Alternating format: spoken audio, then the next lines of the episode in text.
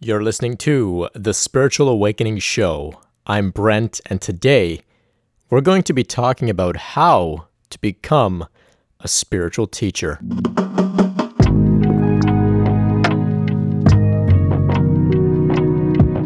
What's up, guys? It's Brent here. The following is an email correspondence that I had with a gentleman that had reached out to me after he had experienced some sort of spiritual awakening. He was curious about how he could become a spiritual teacher. Intuitively, I could sense that his motivations weren't coming from the right place, and I had to offer him some things to contemplate. I've had many people reach out to me over the years, saying that they too would like to become a spiritual teacher one day. Some of these people have even said these kinds of things prior to having any sort of significant spiritual awakening or transformation. It's not up to the individual to decide on whether or not they should or will become a spiritual teacher. This is not the same as choosing a career. This is a different calling altogether.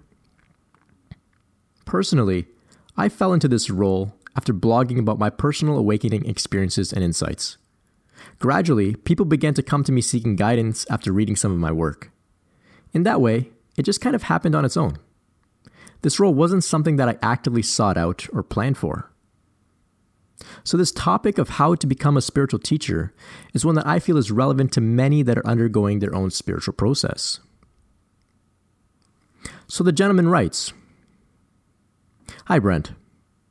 After a long search, I too recognize my true identity. I decided I want to help others with the search, but I'm still in the process of figuring out the best ways to do that. Making my voice heard in the grand bazaar of spiritual teachers seems tough. If I may ask, how did you get so many seekers to contact you and to take you seriously as a teacher? Hey, thanks for your question. I've been writing for over five years. Before working with the Bless You team, my first blog had more than a thousand pages available for people to read.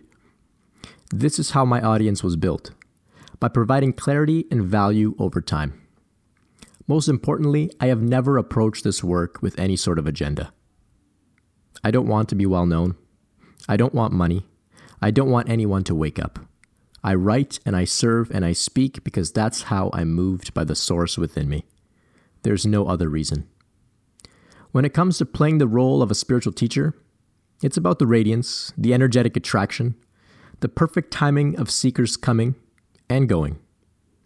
This is not something that you have direct control over. You must simply surrender to the divine plan. Drop attachment to ideas of success in any form through this spiritual work. Keep checking in on yourself. Ask yourself, why do I want to do this? Find out what your true motivations are. Commit to integrity and to the service of the divine alone. With this work, financial success is irrelevant. We all have to eat, yes, but if you're doing this primarily for money, all of your work will be distorted with this ulterior motive. You have to be willing to do this work naked, starving, and on the street. If you're not willing to do that, then this isn't the work for you. Social success, wanting to be well known, recognized as an enlightened spiritual teacher, and all that has to be dropped too. This goes without saying. You have to really not give a shit about the reputation and wanting to be recognized by others as someone special. Ask yourself what if I served others but nobody knew that it was me? What if I could be anonymous and incognito while still being of immense benefit to others? Would I still be interested in this work?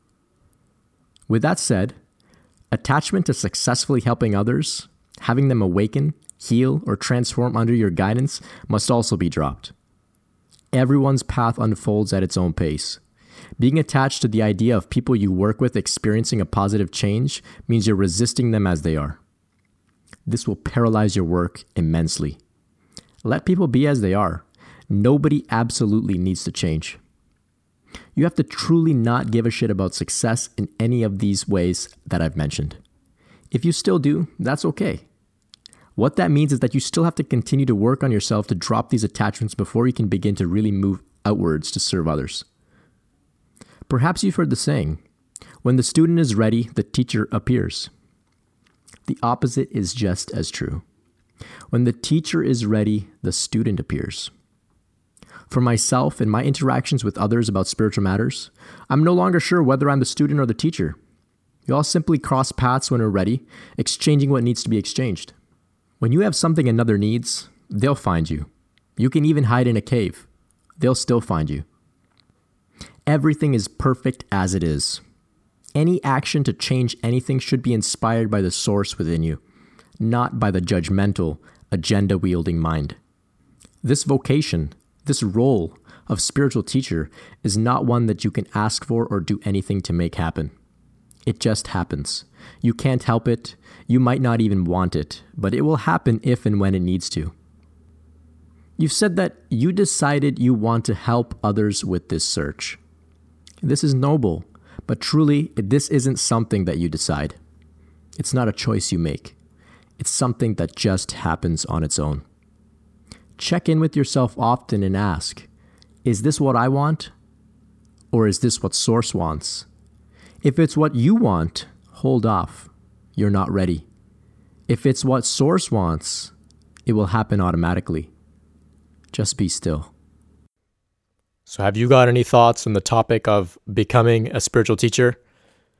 Have you got any questions for me about your spiritual path? I'd love to hear from you. Send me a message at info at brentspirit.com. Make sure to subscribe to the podcast. And until next time, be well.